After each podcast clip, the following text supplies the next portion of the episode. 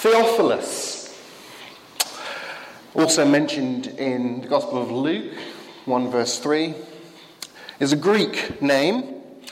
Uh, Theophilus means lover of God, literally. But this does not suggest that he was a made up figure, as some have sometimes thought. It's a symbolic name, and therefore it just stands for all Christians or something like this.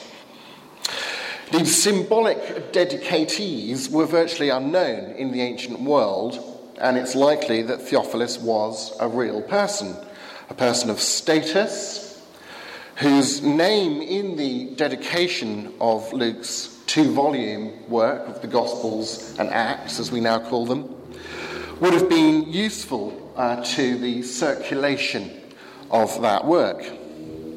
The title Luke uses for Theophilus, the most excellent Theophilus, uh, in 1 3 of Luke, suggests that he was a high official uh, in the service of the Roman Empire.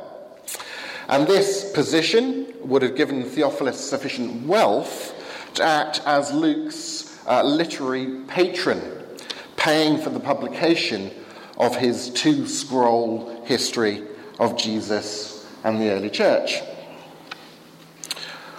Luke opens his gospel by recording that since he has carefully investigated everything from the beginning in the style of a proper classical historian, he decided to write an orderly account for you, most excellent Theophilus, so that you may know the certainty of the things you have been taught. So it appears that Theophilus was an official of Rome who'd heard about Jesus, but who wanted more evidence. Now, if today's new atheists are to be believed, and they are not, Luke's response to Theophilus should have been to tell him to just have faith. Ignore history. After all, according to the late Christopher Hitchens, Religion just is a surrender of reason in favour of faith. Likewise, according to the philosopher A.C. Grayling, faith is a stance or an attitude of belief independent of, characteristically, in the countervailing face of evidence. It is non rational at best, and it's probably irrational given that it involved deliberate ignoring of evidence or commitment despite lack of evidence. Well, Luke's two volume response to Theophilus demonstrates that far from requiring commitment despite lack of evidence, Christian faith can be a commitment because of evidence. Luke doesn't encourage Theophilus to ignore evidence.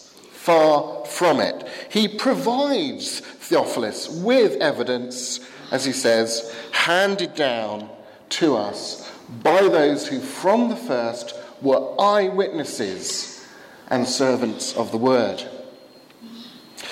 It's all too easy to assume that first century folk would have been easily duped or deluded into thinking that Jesus worked miracles and rose from the dead.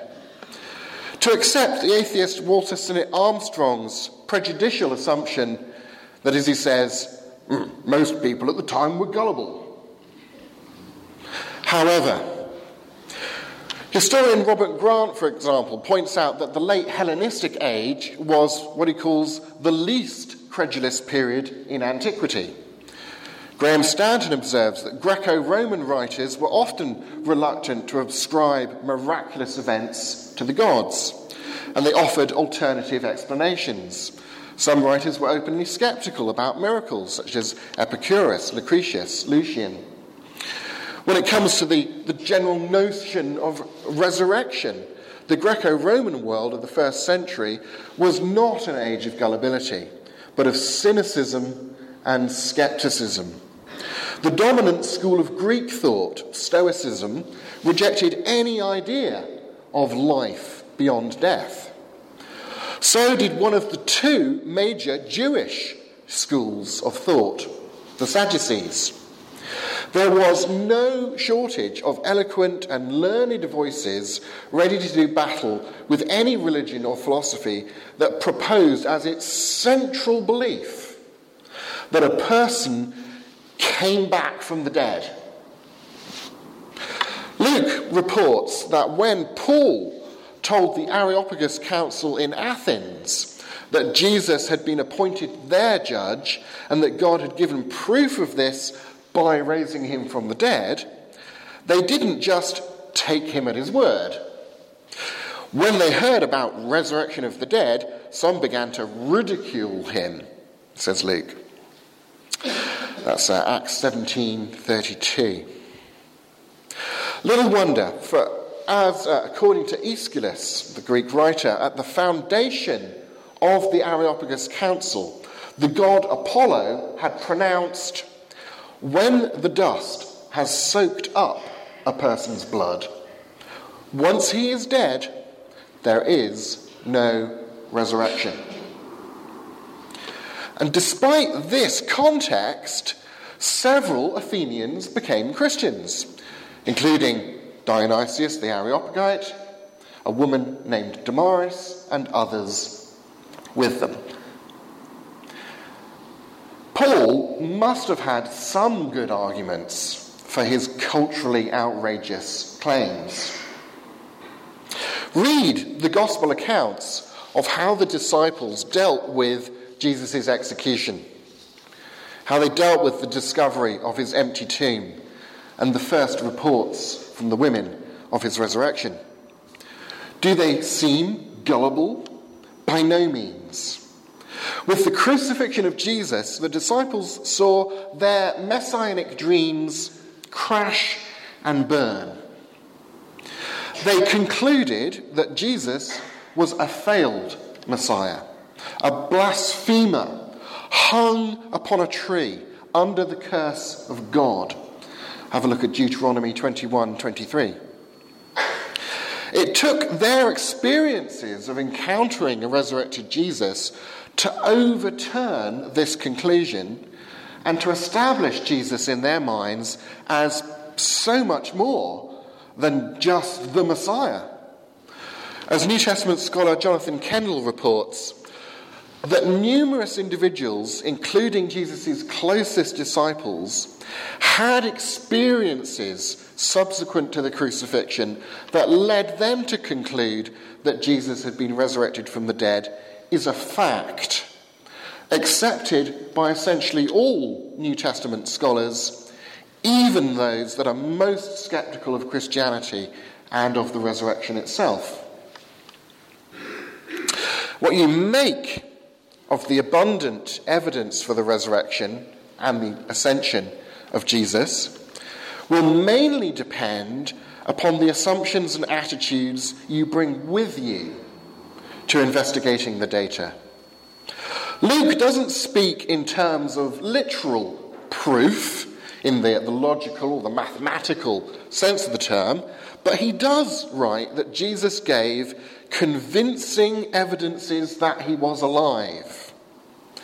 This proof was, was pragmatically beyond a reasonable doubt to the eyewitnesses. If you have questions about these key issues or anything else in this sermon, I'd be delighted to talk with you uh, over a cup of coffee afterwards.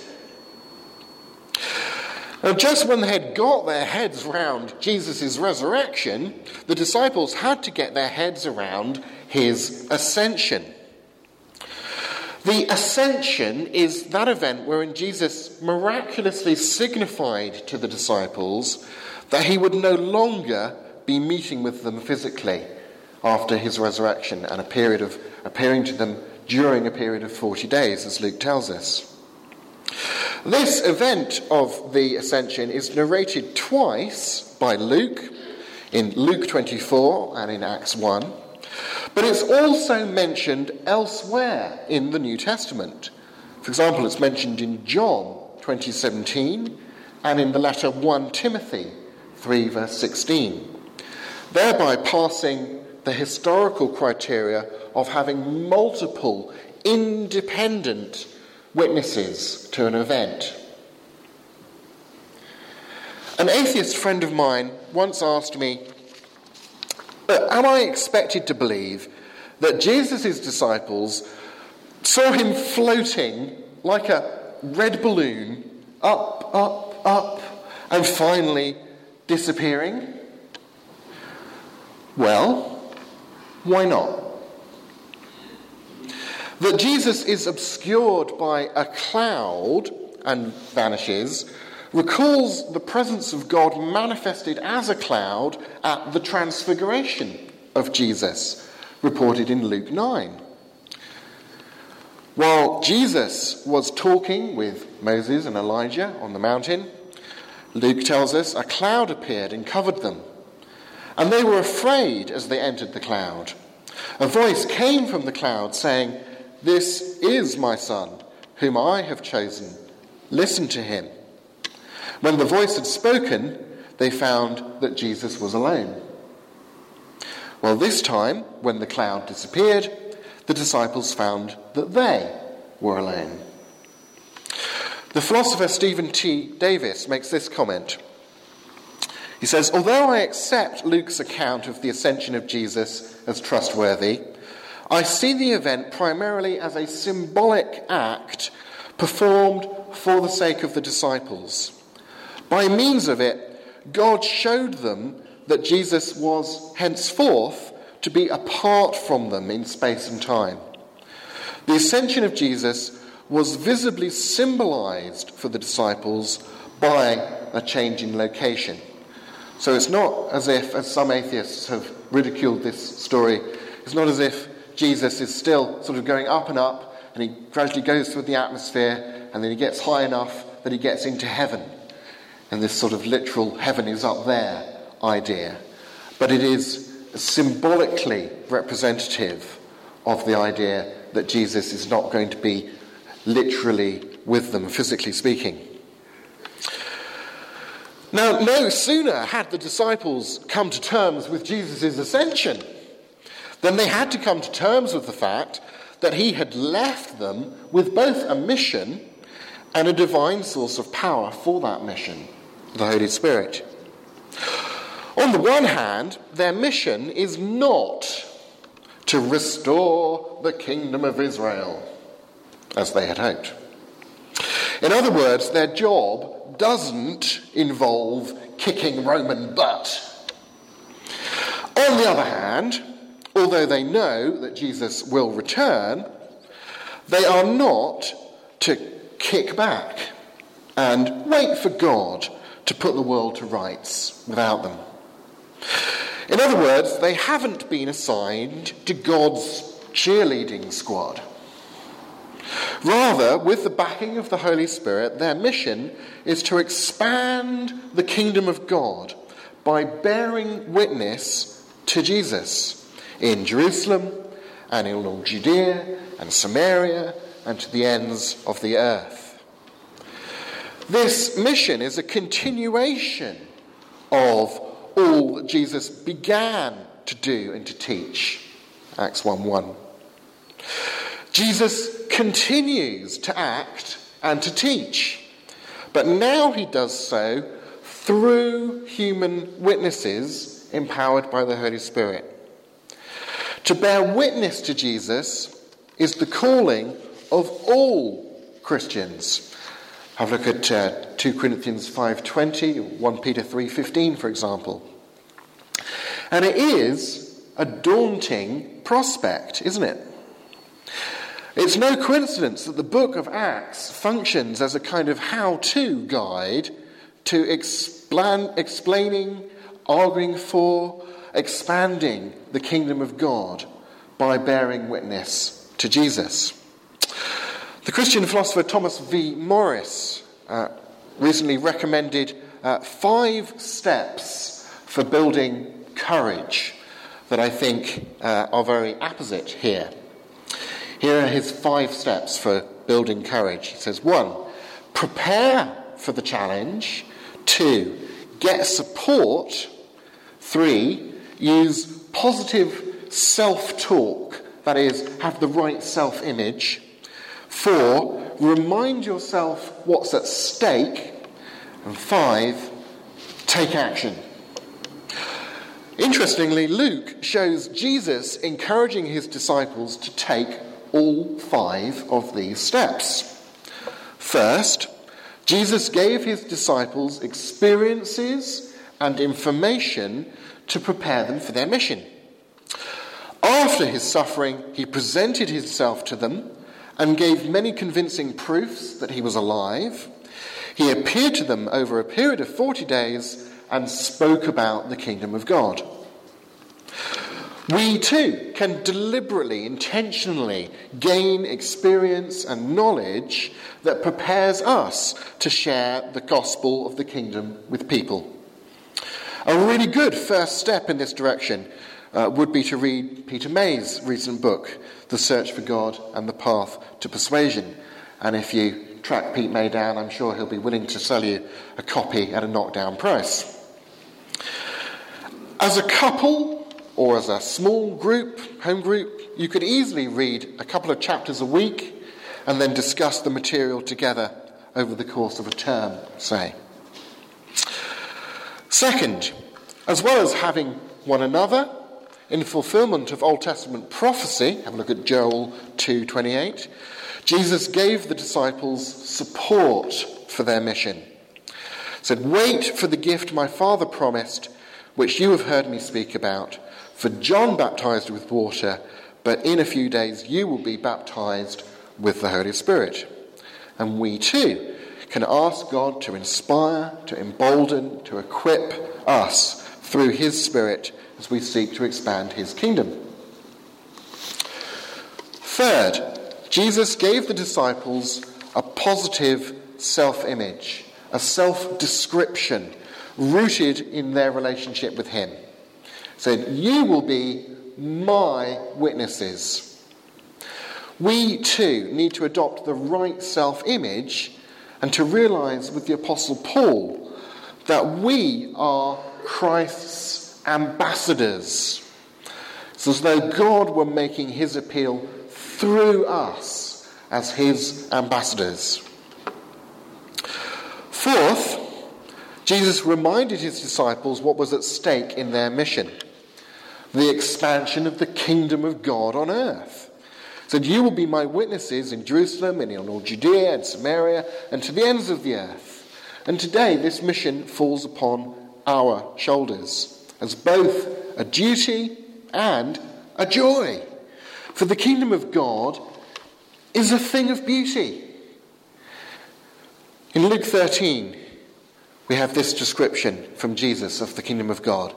It is like, like a mustard seed which a man took and plants in his garden, and it grew and became a tree, and the birds perch in its branches.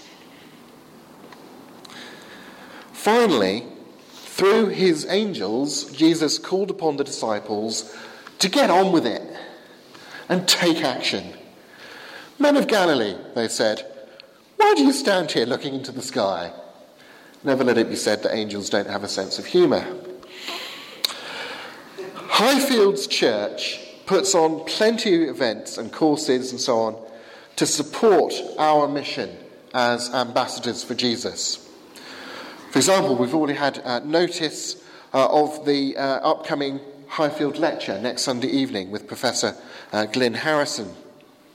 Why not pray about it, show a friend a flyer, and say, My church is having this Christian psychologist doing a talk next Sunday on self image. Would you like to come along? Worst case scenario, they say, No thanks, and you'll have broken the ice about being a Christian in a nice way that grows your experience as a faithful ambassador. As Christ's ambassadors, we are called, it is our duty to be faithful it's not our job, our duty to be successful. It's our duty to be faithful. On the other hand, they might come. Apologist Greg Koukl explains that an effective ambassador has three essential skills. First, an ambassador must have some basic knowledge of the character, the mind, the purposes of his king. Secondly, this knowledge must be deployed in a skillful way. There's an element of wisdom, um, artful diplomacy that makes his message persuasive. And finally, there's character, the kindness, the even handedness and respect that the ambassador shows for those who differ can either make or break his message.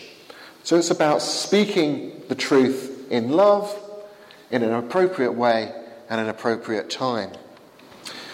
Now, we can all move past simply being daunted by the calling to expand the kingdom of God by being witnesses to Jesus if we intentionally follow in the footsteps of the disciples and follow this path that Jesus calls them to.